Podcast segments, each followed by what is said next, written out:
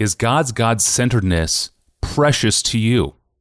This question is one of those continental divides of all theological systems. How you answer it determines how your entire theology develops. Is God's God centeredness precious to you? I pick up the conversation in Pastor John's trip this year to Northern Ireland. What makes it interesting here is the biographical context that gets pulled into the topic, something I have not heard about before. Here now is Pastor John talking about God's holiness and his glory. Here's where we pick up the conversation. I think in biblical terms generally, now don't I, I can't make this work in every text. I would just say generally, the holiness of God, not talking about the holiness of, of temple utensils or people, the holiness of God is generally his intrinsic beauty and greatness and worth. And when that goes on display, the Bible calls it His glory. They're not radically different realities. God is who He is, right? He's great. He's beautiful. He's infinitely valuable in Himself without any creation in existence. But when the heavens were created, they were telling the glory of the Lord. When the Son of God came, we saw his glory. Glory is the only Son from the Father. Glo- the glory of God is, is the intrinsic worth, the intrinsic beauty, the intrinsic greatness gone public for you to admire and worship and enjoy. Hebrews 1 3 speaks of a radiance of the glory of God.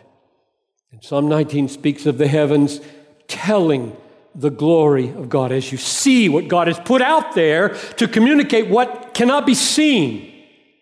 You're supposed to see the planets and the stars and the blue sky and the cloud formations and the entire natural world and know this is a great God. This is a glorious God. This is a beautiful God. This is a true, valuable, infinitely glorious, beautiful being. Now, why do I choose these three words? Greatness and beauty, and value. I didn't, I'm not just throwing those words out there. Thought, what, are those the three words that I should use? By greatness, I am referring to his scope, his extent, his grandeur. I mean, I mean, I, there's no geography, no dimensions in God, but we use language. The Bible uses language of greatness.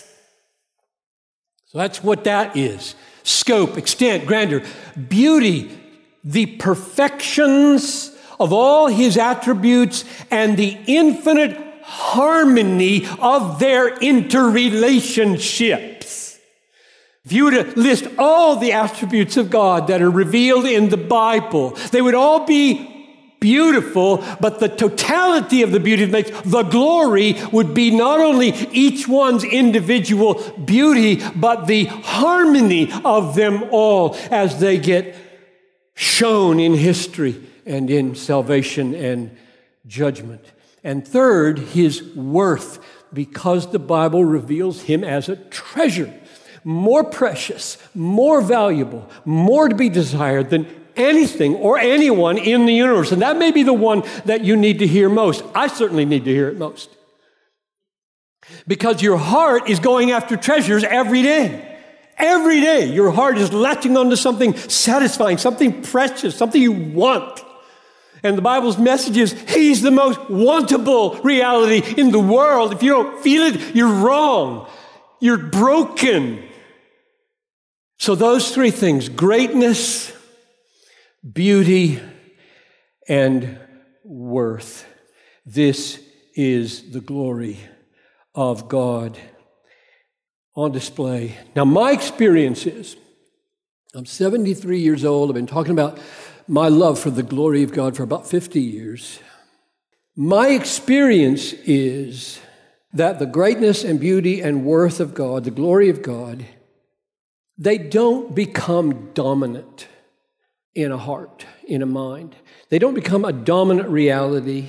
They didn't in my life until I saw how dominant the glory of God was to God.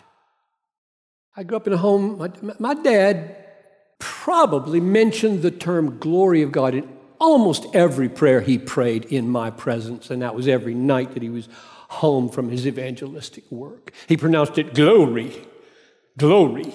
He divided the syllables after O, glory, not glory.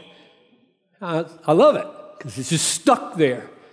Do everything for, for, for, the glory of God. And, and my mother would, would sign off on letters to me in college and graduate school. Whatever you do, in word or deed, do everything to the glory of God. But they never, to my, well, I'm sure this is not true, but you know, the memories of kids are distorted. I don't remember them ever saying, God lives for the glory of God. God exists for the glory of God. God does everything He does for His glory. And when that began to come home to me, and I had to wrestle with uh, whether I liked a God like that, my life shifted. I was newly married. We were just in seminary. And I remember saying, Noel, you know, one of the, one of the biggest evidences that your world is being turned upside down by the centrality of God in the mind of God is your prayers. I mean, why is the first petition of the Lord's Prayer, Hallowed be your name? Like, take yourself seriously. That's not for him, that's for us. We got to get in sync with that because Jesus said that's one, that's number one, kingdom next, will next. Or did I get backwards? Hallowed be thy name, thy kingdom come, thy will be done. First three petitions God, God, God, do it for yourself. Powerful. God's God centeredness is so important. That was a clip from John Piper's trip in July to Belfast, Northern Ireland.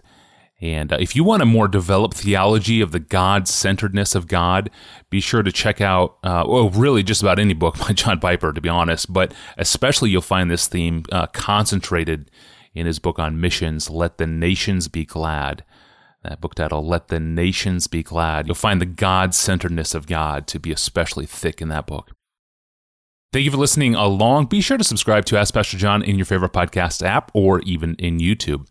And for our archive of episodes or to send in a question of your own, go to desiringgod.org forward slash Ask Pastor John. Well, speaking of God's God centeredness, how should that reality shape what TV shows and movies we binge? That's the question on the table Friday. I'm your host, Tony Reinke. We'll see you then.